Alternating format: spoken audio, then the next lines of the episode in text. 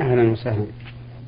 على بركة الله نبدأ هذه الحلقة برسالة للمستمع المستمع عمر أحمد عوض عبد الكريم سوداني مقيم بالكويت. يسأل يا فضيلة الشيخ ويقول أسأل هل يصح الوضوء بالماء المالح بطبيعته أو المستخرج من الأرض بواسطة المكائن؟ الحمد لله رب العالمين وأصلي وأسلم على نبينا محمد وعلى آله وأصحابه أجمعين. نعم يصح الوضوء بالماء المالح بطبيعته أو بوضع ملح فيه. لأن النبي صلى الله عليه وسلم سئل عن الوضوء بماء البحر فقال هو الطهور ماؤه الحل ميتته. ومن المعلوم أن مياه البحار مالحة. فيجوز للإنسان أن يتوضأ بالماء المالح سواء كان الملح حادثا فيه طارئا عليه أو كان مالحا من أصله. وكذلك يجوز الوضوء بالماء الذي أخرج بالمكاين وغيرها من الآلات الحديثة لأن هذا داخل في قوله تعالى يا أيها الذين آمنوا إذا قمتم إلى الصلاة فاصلوا وجوهكم إلى قوله. وإن كنتم مرضى أو على سفر أو جاء أحد منكم من الغائط أو لمسوا النساء فلم تجدوا ماء فتيمموا. فتيمموا صعيدا طيبا فامسحوا بوجوهكم وأيديكم منه. نعم. بارك الله فيكم. هذا طالب جامعي رمز لاسمه بعين دال جدة. المستمع فضيلة الشيخ يقول في رسالته أرجو عرض رسالتي هذه على أصحاب الفضيلة العلماء وفقهم الله. راجيا من الله التوفيق لكي أحصل على الإجابة التي تنير لي الطريق وتهديني إلى سواء السبيل. أنا شاب أبلغ من العمر العشرين عاما مطيع لله سبحانه وتعالى وموفق في دراستي الجامعية. ولكن مشكلتي يا فضيلة الشيخ هي أنني أحس ولأوقات متكررة بثورة جنسية لا أستطيع مقاومتها حيث أنني أفقد التركيز أثناء الدراسة والمذاكرة وضيق متكرر. بماذا تنصحونني؟ بارك الله فيكم. ننصحك بما أرشد إليه النبي صلى الله عليه وسلم في قوله يا معشر الشباب من استطاع منكم الباءة فليتزوج فإنه أغض للبصر وأحسن للفرج ومن لم يستطع فعليه بالصوم فإنه له وجاء. فإذا أمكنك أن تتزوج فافعل حتى يحصل لك فوائد النكاح التي منها ما أشار إليه النبي صلى الله عليه وسلم في قوله فإنه أغض للبصر وأحسن للفرج. وإذا لم يمكنك ذلك فعليك بالصوم. فإن الصوم عبادة لله عز وجل. وهو مخفف لشدة الشهوة. ولهذا قال النبي عليه الصلاة والسلام فإنه له وجاء. فإن لم فإن لم يمكنك الصوم فاستعفف وتصبر وتحمل كما أمر الله تعالى به في قوله وليستعفف الذين لا يجدون نكاحا حتى يغنيهم الله من فضله. وتلهى عن هذا الأمر حتى يجعل الله لك فرجا ومخرجا. نعم. آه نعود إلى بقية أسئلة المستمع عمر أحمد عوض آه سوداني مقيم بالكويت يقول في أسئلته ما تفسير قوله تعالى الذين هم عن صلاتهم ساهون. تفسيرها أن الله عز وجل توعد المصلين الذين هم عن صلاتهم ساهون أي غافلون عنها لا يؤدونها على الوجه المطلوب منهم فيضيعون أوقاتها ويضيعون واجباتها ويدعون صلاة الجماعة مع وجوبها عنه عليهم إلى غير ذلك مما يوجب غفلتهم عن صلاتهم. وإذا كان هذا الوعيد على من على من صلى مع سهوه عن صلاته فكيف بمن لم يصلي أصلا؟ فإنه أعظم وأشد. وقد بينا في غير مرة من حلقات هذا البرنامج أن من ترك الصلاة تهاونا وكسلا فإنه يكون كافرا كفرا مخرجا عن الملة. نعم.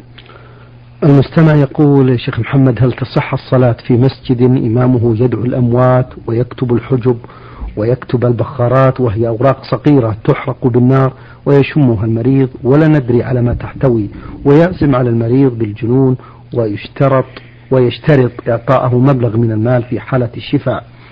وإذا كانت لا تجوز الصلاة خلف هذا الإمام فهل تصح الصلاة في المنزل لجار المسجد؟ نرجو منكم إفادة. ذكر في سؤاله أنه يدعو الأموات. نعم. ودعاء الأموات وحده كاف عن كل ما ذكر من هذه الخصال التي أشار إليها. لأن دعاء الأموات شرك. شرك أكبر مخرج عن الملة وكفر بالله عز وجل. قال الله تعالى وقال ربكم ادعوني أستجب لكم. إن الذين يستكبرون عن عبادتي سيدخلون جهنم داخرين. فجعل الله تعالى الدعاء عبادة وصرف العبادة لغير الله تعالى شرك. وقال تعالى ومن يدعو من دون الله ومن يدعو مع الله إلها آخر لا برهان له به فإنما حسابه عند ربه إنه لا يفلح الكافرون. فجعل الله تعالى ذلك كافرا وأخبر أنه لا يفلح فلا ينال مطلوبه ولا ينجو من مرغوبه بدعائه من سوى الله عز وجل. ودعاء غير الله تعالى من الأموات أو الأحياء سفه سفه وضلال. كما قال الله تعالى ومن أضل ممن يدعو من دون الله من لا يستجيب له إلى يوم القيامة وهم عن دعائهم غافلون وإذا حشر الناس كانوا لهم أعداء وكانوا بعبادتهم كافرين. ومثل هذا الإمام لا تجوز الصلاة وراءه لأن صلاته غير صحيحة بل هي باطلة لكونه مشركا بالله عز وجل. ومن أشرك بالله فهو كافر. وكل كافر فعبادته باطلة مردودة عليه. لقول الله تعالى وقدمنا إلى ما عملوا من عمل فجعلناه هباء منثورا. وقوله عز وجل وما منعهم أن تقبل منهم نفقاتهم إلا أنهم كفروا بالله وبرسوله.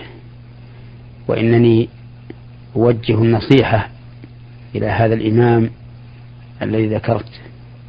أوجه إليه النصيحة أن يتوب إلى الله عز وجل من دعاء غير الله ومن خداع عباد الله عز وجل بما يكتب لهم من العزائم التي لا أساس لها في كتاب الله ولا في سنة رسوله صلى الله عليه وسلم ولا في عمل الصالح السلف الصالح رضي الله عنهم. فعليه أن يستغل العمر وأن يتوب إلى الله وينيب إليه ما دام في وقت الإمهال. نعم. آه رسالة وصلت من صلاح المصري مقيم في العراق. يقول قرأت أن الرسول الكريم صلى الله عليه وسلم كان لا يمر بآية إلا ويقف عندها يسبح أو يدعو أو يستعيذ. أرجو توضيح هذا مع بعض الأمثلة بالتفصيل. وهل يستمر في القراءة بعدها؟ وهل يجوز في عموم الصلاة أم في الفرض أم النافلة فقط؟ الذي ورد عن النبي صلى الله عليه وسلم في هذا ما رواه مسلم عن حذيفة بن اليمن رضي الله عنه أنه صلى مع النبي صلى الله عليه وسلم ذات ليلة فكان لا يمر بآية رحمة إلا سأل ولا بآية وعيد إلا تعود. فمثل هذا سنة في النافلة ولا سيما ولا سيما في في قيام الليل. إذا مررت بآية رحمة أن تسأل الله تعالى من فضله. وإذا مررت بآية وعيد أن تتعوذ بالله تعالى من ذلك. مثاله لو قرأت قول الله تعالى إن الذين كفروا من أهل الكتاب والمشركين في نار جهنم خالدين فيها أبدا أولئك هم شر البرية. فقلت أعوذ بالله من ذلك. ثم إن الذين آمنوا وعملوا الصالحات أولئك هم خير البرية. جزاؤهم عند ربهم جنات عدن تجري من تحتها الأنهار خالدين فيها أبدا. رضي الله عنهم ورضوا عنه. ذلك لمن خشي ربه. فتقول أسأل الله من فضله أن يجعلني منهم وما أشبه ذلك. فإن هذا في النفل ولا سيما في قيام الليل سنة لفعل النبي صلى الله عليه وسلم لها. أما في الفرض فإنه مباح. إن فعله الإنسان فلا إثم عليه وإن تركه فلا إثم عليه. نعم. المستمع أيضا صلاح يقول هل هناك حرج يا فضيلة الشيخ أو كراهية أن يداوم المصلي على قراءة سور معينة في الصبح وكذا في الظهر؟ وهل يشترط أن تكون على ترتيب القرآن الكريم؟ بارك الله فيكم. لا حرج على الإنسان أن يلزم سورة معينة يقرأ بها في الصلاة إذا لم يعتقد أن ذلك سنة. ولكن في الصلاة الجهرية إذا التزم سورة معينة في صلاة معينة فإن الناس يظنونها سنة فيكون في ذلك تلبيس على الناس فلا يفعل. لكن فيما بينه وبين نفسه إذا لم يتخذها سنة فلا حرج عليه. وينبغي أن يعلم أن هناك سورا معينة يقرأها الإنسان في صلوات معينة مثل سورة ألف لام ميم تنزيل السجدة وهل أتى على الإنسان في صلاة الفجر من يوم الجمعة ومثل قاف والقرآن المجيد واقتربت الساعة في صلاة العيدين. أو سبح اسم ربك الأعلى وهل أتاك حديث الغاشية.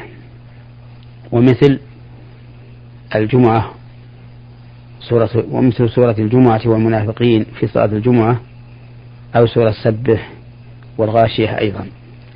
فهذه السور التي عينها رسول الله صلى الله عليه وسلم في صلوات معينة إذا إذا حافظ عليه الإنسان فلا حرج عليه. بل ذلك من السنة ليتبين للناس أن هذه السور المعينة في تلك الصلوات من سنة الرسول صلى الله عليه وسلم. وأما قول السائل هل يشترط أن تكون على ترتيب المصحف؟ فإن أراد الآيات فإنه لا بد أن تكون على ترتيب المصحف لأن ترتيب الآيات توقيفي بنص من رسول الله صلى الله عليه وسلم. فمثلا لا يقرأ قول الله تعالى قل أعوذ برب الناس هكذا. لا يقرأ قل أعوذ برب الناس إله الناس ملك الناس. بل يجب أن يرتب الآيات كما هي. فيقول قل أعوذ برب الناس ملك الناس إله الناس. وهكذا بقية الآيات في القرآن الكريم. لا بد أن يقرأها مرتبة. لما أشرنا إليه آنفا من كون ترتيب الآيات توقيفيا بنص الرسول صلى الله عليه وسلم. وأما ترتيب السور فما وردت فيه به السنة مرتبا فليرتبه مثل سورة سبح اسم ربك الأعلى وهل أتاك حديث الغاشية ومثل سورة الجمعة والمنافقين. فهذه وردت عن النبي صلى الله عليه وسلم مرتبة فتقرأ مرتبة. وما لم يرد عن النبي صلى الله عليه وسلم مرتبا فإن أهل العلم يقولون إنه يكره أن يخالف ترتيب المصحف. فلا يقرأ.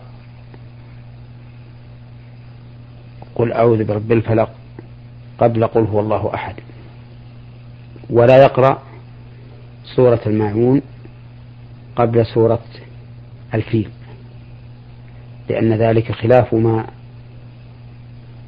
عمل به الصحابة رضي الله عنهم حين وحد عثمان رضي الله عنه المصحف على هذا الترتيب المعروف. نعم. المستمع آه، محمد عبد الخالق يعمل بالمملكة العربية السعودية نجران مصر الجنسية. يقول في رسالته كان لي طفل ونذرت زوجتي بصيام يوم بصيام يومي الاثنين والخميس طول العمر إذا شفاه الله والحمد لله تم شفاؤه. وقد نفذت زوجتي النذر لمدة عام ثم انقطعت ثم عادت إلى الصيام هذا العام. وأسأل ما حكم الأيام التي انقطعت عن صيامها؟ ما حكم أيام الحيض إذا وافقت يوم الاثنين والخميس؟ أتقضي؟ ما الحكم مستقبلا إذا عجزت عن مواصلة الصيام طول العمر كما نذرت؟ أفيدونا. جزاكم الله عن المسلمين خير الجزاء. قبل الإجابة على هذا السؤال أود أن أذكر إخواني المستمعين بأن النذر مكروه بل حرمه بعض أهل العلم لأن النبي صلى الله عليه وسلم نهى عنه وقال إنه لا يأتي بخير. وإنما يستخرج به من من البخيل. والنذر لا يرد قضاء ولا يوجب ولا يوجد معدوما بل تجد الناذر إذا نذر شيئا تعب في تنفيذه إذا إذا لزمه. وهذا مما يؤكد أن هذا أن أن النهي وهذا وهذا مما يؤكد أن النذر إما مكروه وإما محرم. وأما الجواب على سؤال السائل وأما الجواب على سؤال السائل فإن هذه المرأة نذرت نذر طاعة معلقا بشرط ونذر الطاعة المعلق بشرط يجب الوفاء به. لقول الله تعالى ومنهم من عاهد الله لئن آتانا من فضله لنصدقن ولنكونن من الصالحين. ومنهم من عاهد الله لئن آتانا من فضله لنصدقن ولنكونن من الصالحين. فلما آتاهم من فضله بخلوا به وتولوا وهم معرضون فأعقبهم نفاقا في قلوبهم إلى يوم يلقونه بما أخلفوا الله ما وعدوه وبما كانوا يكذبون. وهذه المرأة التي نذرت أن تصوم كل يوم اثنين وخميس يلزمها أن تصوم كل يوم أن تصوم كل يوم اثنين وخميس. لأن لأن صيامهما طاعة لله عز وجل. فإن تركته فإن تركت ذلك فهي آثمة وعلى خطر عظيم. أن فإن تركت ذلك ولم تف به فإنها آثمة وهي على خطر عظيم. يوشك أن يعقبها الله تعالى نفاقا في قلبها إلى يوم تلقاه والعياذ بالله. وعليها أن تقضي الصوم إذا صادف يوم حيضها وإن كفرت مع ذلك كفارة يمين لفوات الوقت. كان أولى وأحوط. نعم. آه المستمع أيضا المصري آه ويعمل في نجران المملكة العربية السعودية. يقول هناك مسألة دائما تشغل فكري ولم أنساها منذ سنين عديدة وهي حضرت أمام القاضي لأدلي بشهادتي لإثبات وراثة وكانت شهادتي سليمة مية بالمية. ولكن عندما قال لي القاضي سؤال فلان صاحب القضية قريب لك. قلت بالنص لا جاري أي جار لي. والحق أنه جار لي ولكنه في نفس الوقت أب لزوجتي.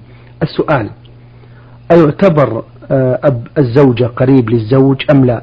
مع العلم بأنني قلت لا جاري. وكانت في نيتي ألا تتأجل القضية وأصحابها في انتظارها وقد يزعلوا مني وهذا إذا صرحت أن صاحب القضية أب لزوجتي أفيدونا عن هذا الأمر. بارك الله فيكم. قولك للقاضي حين سألك أهو قريب لك؟ لا يعني ليس بقريب لك. قول صحيح وليس فيه كذب. فإن أبا الزوجة ليس قريبا لزوجها ولكنه صهره أبو زوجته. وقولك إنه جارك هذا صحيح. وعليه فلا تشغل هذه المسألة بالك لأنها حق وصدق. نعم. بارك الله فيكم. آه هذه رسالة وصلت إلى البرنامج من آه المستمع محمد عبد الله من عدن. يسأل يا فضيلة الشيخ عن صلاة التب... عن صلاة التسابيح أو التسبيح هل آه وردت في الأحاديث الشريفة؟ صلاة التسبيح وردت في الأحاديث المروية عن النبي صلى الله عليه وسلم ولكنها أحاديث ضعيفة لا تقوم بها حجة بل قال شيخ الإسلام إنها كذب قال ولم يستحبها أحد من أهل من الأئمة.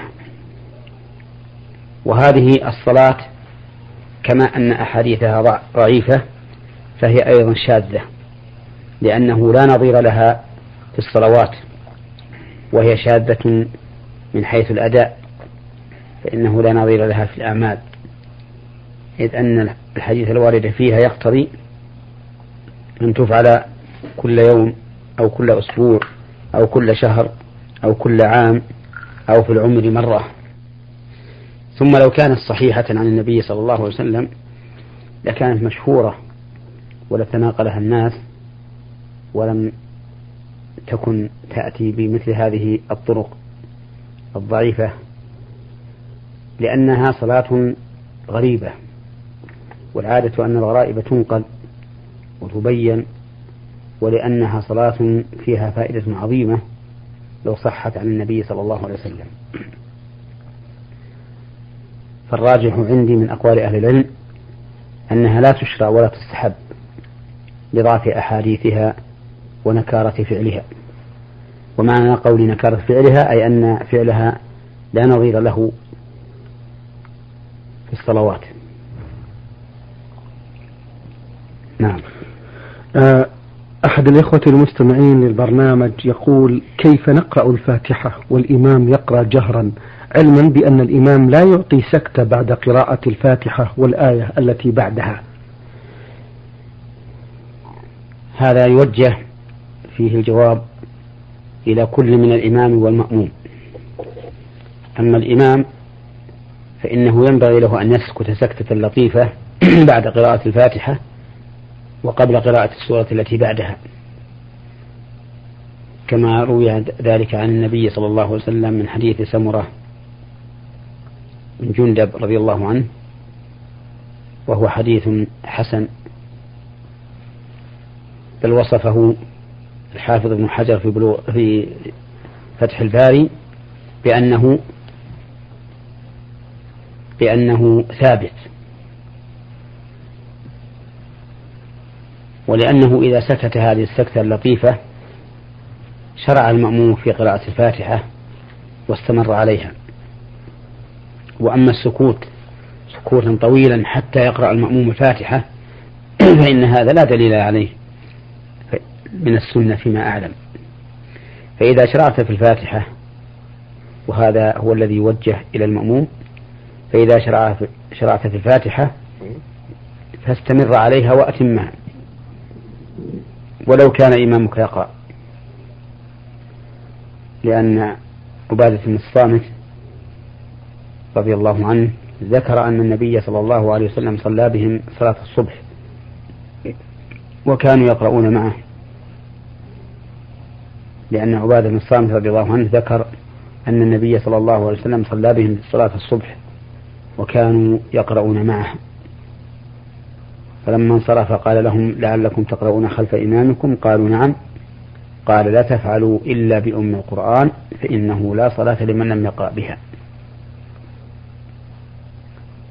فالمأموم يقرأ الفاتحة ولو كان إمام إمامه يقرأ. أما ما سوى الفاتحة فلا يقرأه المأموم إذا كان يسمع قراءة إمامه. ولا تسقط الفاتحة عن المأموم إلا في حالة واحدة فقط.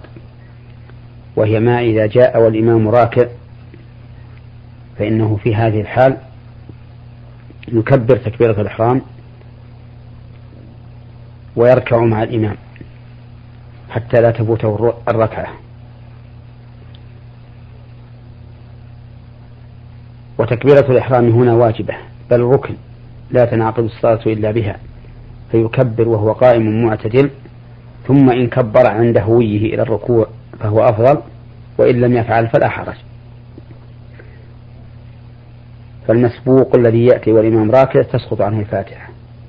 وكذلك لو أتى ودخل مع الإمام وشرع في قراءة الفاتحة ثم ركع الإمام وخاف إن أتم الفاتحة أن تفوته الركعة ففي هذه الحال يركع مع الإمام وتسقط عنه الفاتحة.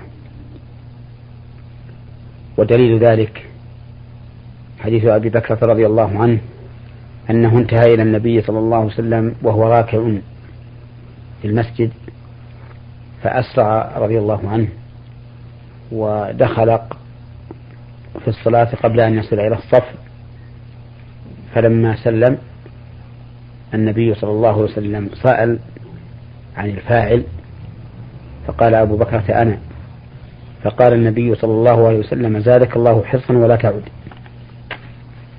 أي لا تعد لما فعلت.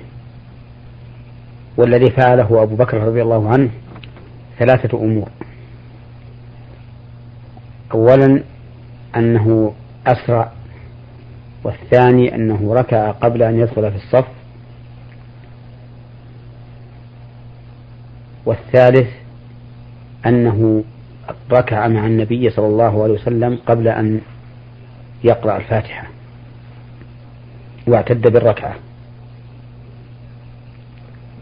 ولننظر إلى أي شيء يعود النهي من هذه الثلاثة. وذلك بأن نرجع إلى السنة. فإذا رجعنا إلى السنة وجدنا أنه يعود إلى الأمرين الأولين وهما الإسراع والدخول مع الجماعة قبل الوصول إلى الصف. أما الأول فلأن النبي صلى الله عليه وسلم قال إذا سمعتم الإقامة فامشوا إلى الصلاة وعليكم السكينة والوقار ولا تسرعوا فما أدركتم فصلوا وما فاتكم فأتموا. فقال ولا تسرعوا. وأما الثاني فلأن المصافة واجبة. لقول النبي صلى الله عليه وسلم لا صلاة لمنفرد خلف الصف. فإذا دخل في الصلاة قبل أن يصل الصف فقد دخل في الصلاة قبل أن يقوم بواجب المصافة وأما الثالث وهو أن يدخل مع أنه دخل مع النبي صلى الله عليه وسلم حيثما أدركه فهذا لا نهي فيه. لقول النبي صلى الله عليه وسلم فما أدركتم فصلوا وما فاتكم فأتموا. وبهذا التقرير يتبين أن الفاتحة تسقط عن المأموم في مثل هذه الحال. في نهاية هذا اللقاء نشكر الشيخ محمد